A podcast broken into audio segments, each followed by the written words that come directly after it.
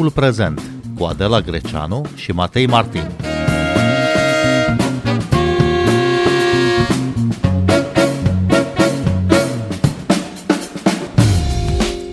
Bine v-am găsit! Noi suntem Adela Greceanu și Matei Martin și vorbim astăzi la sugestia revistei Dilema Veche despre cum se scrie istoria.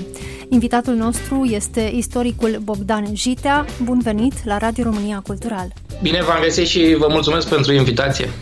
Ați uh, scris în Dilema Veche despre cum se făcea istoria în perioada comunistă, cum s-a construit uh, la ordinele dictatorului Ceaușescu o narațiune care să-i legitimeze acestuia politica și să-l pună în descendența figurilor eroice din istoria României.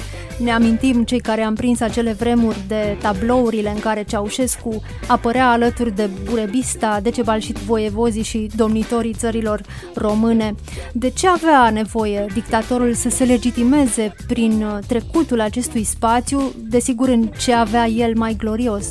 În primul rând, discursul despre istorie a fost instrumentalizat politic uh, încă uh, dinainte de instaurarea comunismului. Construcția statului român a fost dublată de un, un efort istoriografic de a recrea o istorie națională care avea la bază mai multe elemente istoriografice diferite, adică erau uh, trei componente naționale, teritoriale, care s-au întrunit pentru a se crea acest uh, construct statal al uh, României moderne, fiecare venind cu propriul ei element discursiv, istoric.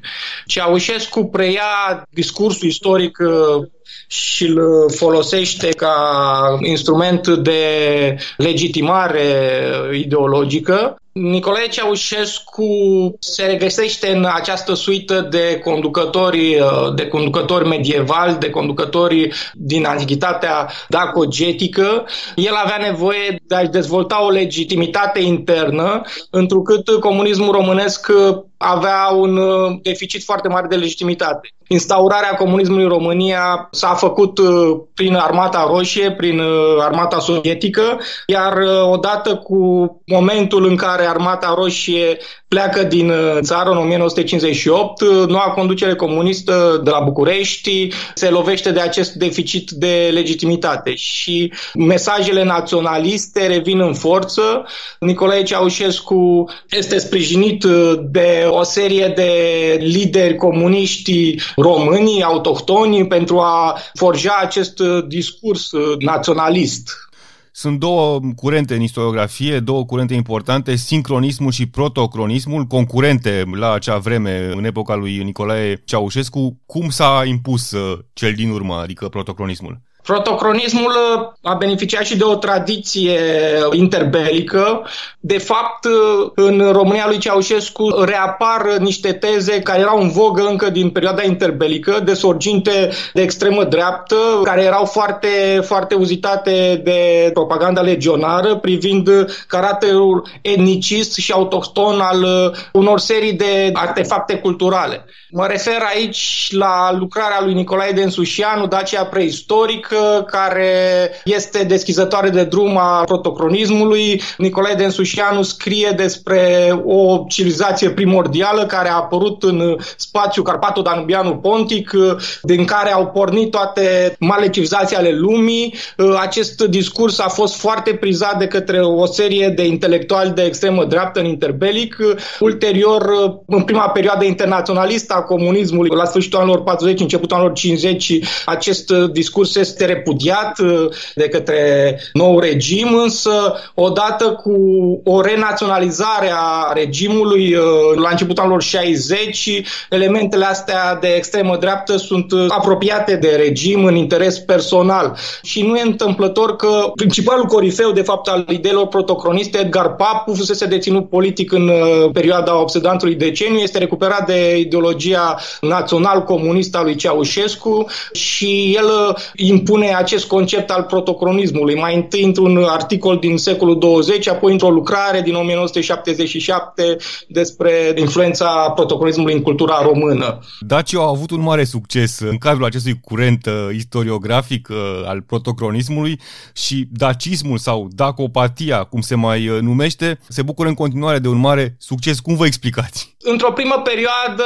a deschiderii lui Ceaușescu către Occident s-a mers mai degrabă pe aportul roman al etnogenezei poporului român. Sau odată ce influența occidentală este refuzată de către Ceaușescu, se merge spre acest autohtonism, spre acest dacism, care practic este pilonul de bază al protocronismului. Și se ajunge la niște lucrubații de fond, de exemplu, în 1980 se aniversează pe stadionul 23 august 2050 de ani de la crearea statului DAC centralizat sub conducerea mărețului rege Burebista. Acolo este o manifestare suprarealistă în care Ceaușescu primește omagiile tuturor conducătorilor din istoria națională, pornind de la Burebista și ajungând până la Tudor Vladimirescu și Alexandru Ioan Cuza în secolul XIX. Ceaușescu practic vrea să se identifice cu această Dacie eternă care era un proiect milenar și el venea practic din istorie. Ceaușescu venea din istorie, nu era un produs al unei ideologii și al unui regim care fusese impus extern în urma celui de-al doilea război mondial. Nu, Ceaușescu și regimul lui și epoca lui de aur venea din istorie, venea din continuitatea acestui șir de conducători providențiali care începea cu Burebista. Burebista care era conducătorul unui stat care, grosomodo, ar fi fost exact pe teritoriul României uh, lui Nicolae Ceaușescu. Bun, și cum de supraviețuiește acest curent? Cum de sunt și astăzi atâția dacopați? În primul rând, a fost un imens uh, efort propagandistic de a cultiva la nivel instituțional acest uh, discurs și au fost înființate o serie de institute, unul dintre ele fiind Institutul de Istorie Militară condus de fratele lui uh, Nicolae Ceaușescu de Ilie Ceaușescu. Aceste institute, unele dintre ele au rămas, altele dintre ele au fost desfințate, dar oamenii care le-au animat au continuat să dețină funcții importante și după 89 fie în um, instituții de educație superioară, vezi cazul lui Aurelian Bondrea, fie în academie și acest discurs continuă să facă ravagi în, în istoriografia românească prin intermediul acestor factori de decizie instituțională. Dar, Bogdan Jita, ce era greșit în, în aceste tablouri uh, în care îl vedem pe Ceaușescu, descendent al marilor figuri din istoria acestui spațiu? Ce era greșit în acest fel de a scrie istoria? Pe istoria, în primul rând, că era o istorie profund personalizată. S-a mutat accentul uh, de la istoria în sens marxist, uh, de la discursul istoric în sens marxist, care pune accent pe mase, pe clase în anii 50-60 și s-a mers pe o istorie mai degrabă de stânga, mai degrabă marxistă, pentru ca accentul să treacă pe imaginea conducătorului, o viziune foarte patriarhală, o viziune foarte militaristă, care uh, includea principalele direcții ale politicii externe ceaușiste, includea ideea de suveranitate, de neatârnare, de stat care se afla la răscrucea tuturor imperiilor și trebuia să se lupte cu toate influențele astea nocive venite de peste tot. Este o viziune distorsionată și o viziune care era instrumentalizată politic până la urmă. Acest discurs despre istorie îl ajuta pe Ceaușescu să, până la urmă, să-și prezinte propria lui viziune asupra politicii. Bogdan Jita, ați studiat uh, industria de film din perioada ceaușistă, ați scris și o carte pe tema asta, Cinema în RSR, care a apărut uh, la Polirom anul acesta. Cum v-ați uitat uh, astăzi la acele filme istorice? Pentru că în perioada aceea se făceau foarte multe filme istorice. Filmele istorice care s-au făcut în timpul regimului Ceaușescu au fost grupate într-un proiect uh, politic numit Epopea Națională Cinematografică. Era de fapt un adevărat tratat uh, vizual de istorie națională care era menit să contureze cinematografic uh, această narațiune a tezelor istorice ale regimului. S-a acoperit practic toată perioada de la Burebista până la, până la instaurarea comunismului într-o perspectivă perspectivă similară cu ce se întâmpla, de exemplu, în uh, povestile istorice ale lui Dumitru Almaș sau în uh, tratatele de istorie la un nivel mai înalt, tratat de istorie uh, a românilor. E o viziune care pornea de la Burebista, continua cu enogeneza poporului român, cu eroii și conducătorii și domnitorii perioadei medievale, ca într-un final, într-o apoteoză, să se ajungă la epoca de aur a lui Ceaușescu. Practic același fir călăuzitor care asigura discursul ambiental al profesorilor de istorie în, în școală, îl regăsim și în acest proiect politic Epopea Națională Cinematografică și nu e întâmplător că cel care a inventat acest concept și care a folosit pentru prima oară acest concept de Epopea Națională Cinematografică este Mihnea Gheorghiu, cel care a condus Academia de Științe Sociale înființată în 1970 și care a continuat până în 1989 să fie principalul mijloc de diseminare a ideologiei naționale ceaușismului și povestiți în articolul din Dilema Veche că pentru unele dintre aceste filme au fost chemați chiar și consultanți străini care să îi învețe pe încă tinerii cineaști români cum se fac filme istorice. Într-o primă fază, aceste filme istorice au fost făcute în coproducție. În anii 60 s-au făcut Daci, s-a făcut Columna în coproducție cu studiouri de afară occidentale, ceea ce denotă deschiderea inițială a regimului către vest. Ulterior, însă, regimul se repliază într-o carapace izolaționistă, respinge propunele de colaborare cu vestul.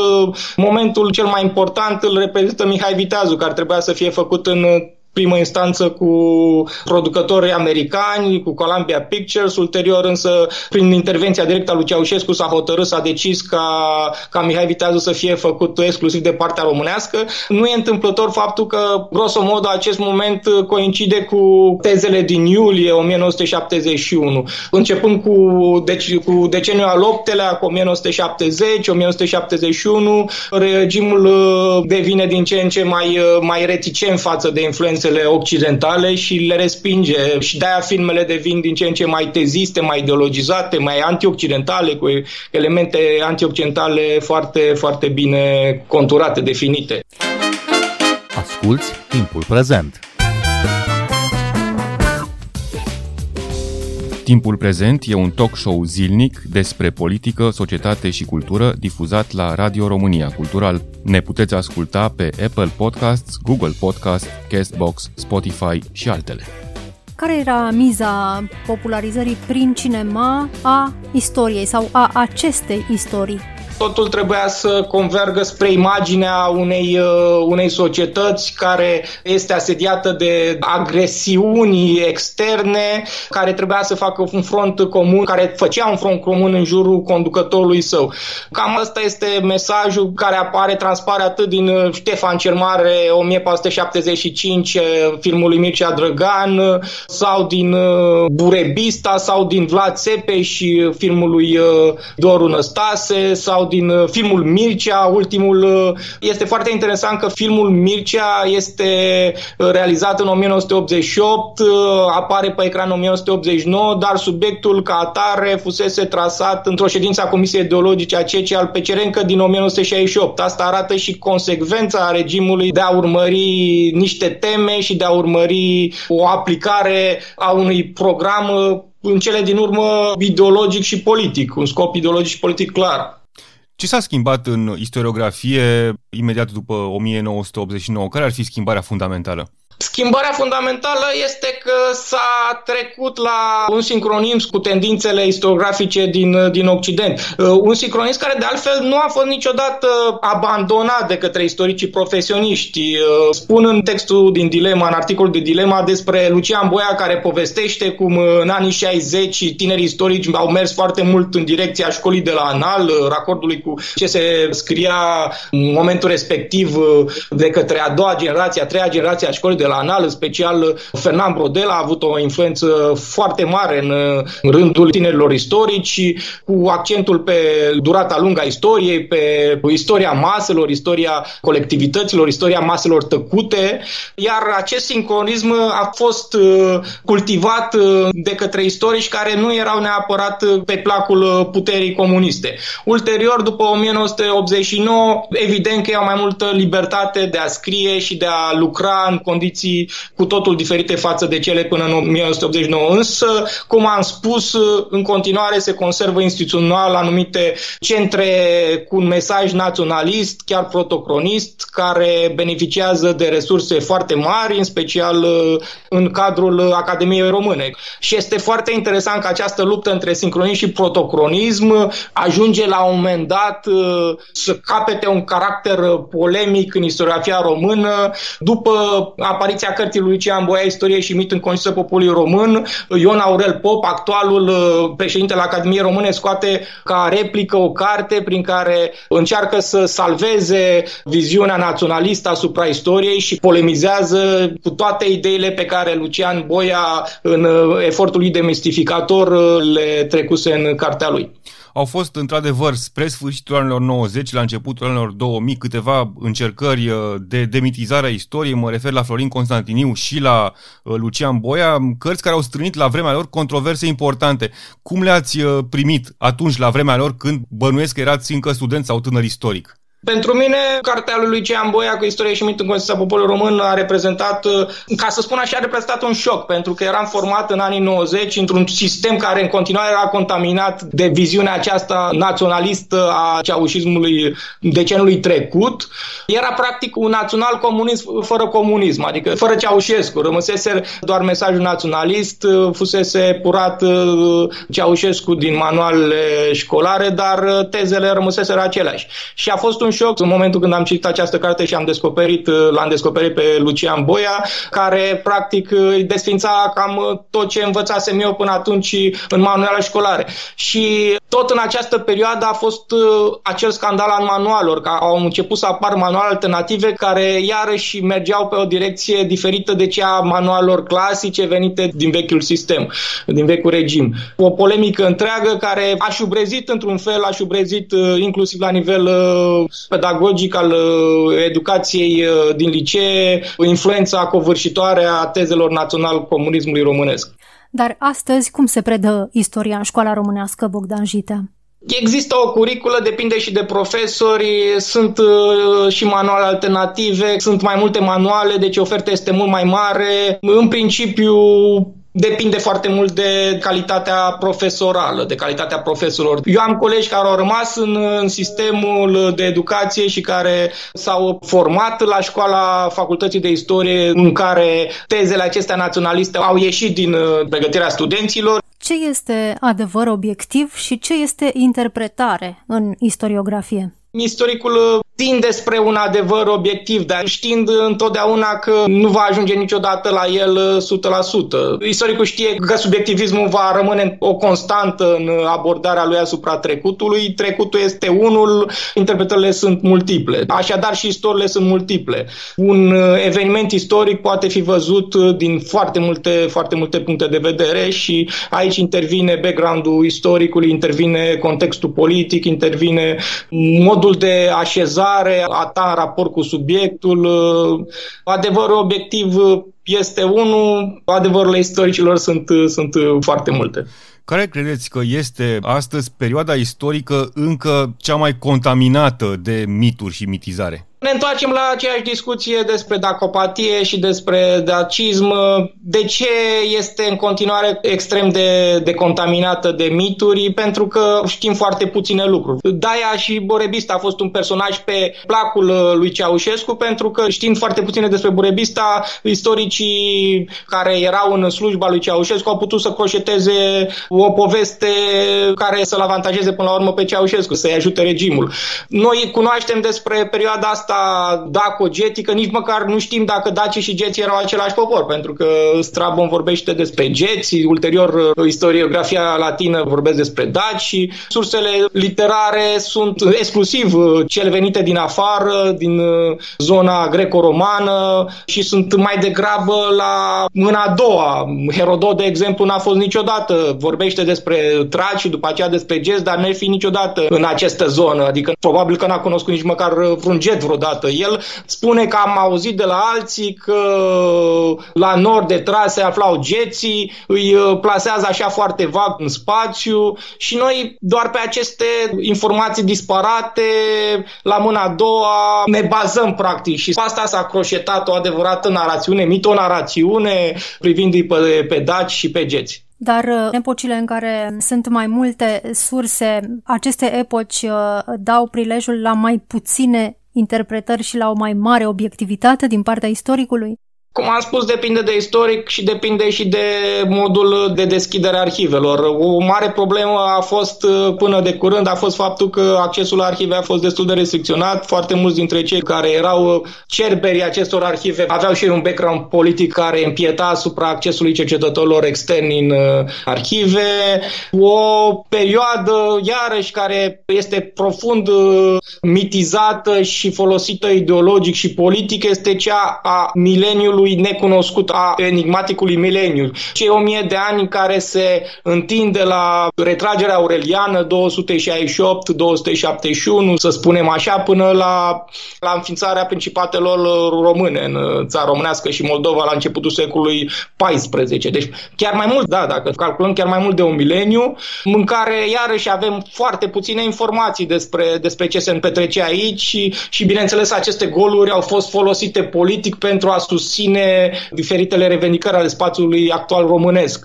Istoriografia maghiară, o parte din istoriografia maghiară care și ea a fost instrumentalizată politic, susținea faptul că românii ar fi venit de la sud de Dunăre. Istoriografia română iarăși folosită în mod politic susținea că de fapt poporul român s-a constituit chiar în acest nucleu al spațiului intracarpatic, al Transilvaniei. Această polemică politică a afectat discursul discursul despre istoria întunecatului mileniu. Bogdan Jitea, vă mulțumim pentru interviu. Am vorbit astăzi la sugestia revistei Dilema Veche despre cum se scrie istoria. Noi suntem Adela Greceanu și Matei Martin. Ne găsiți și pe platformele de podcast. Abonați-vă la timpul prezent pe Apple Podcast, Google Podcast și Spotify. Cu bine, pe curând! thank you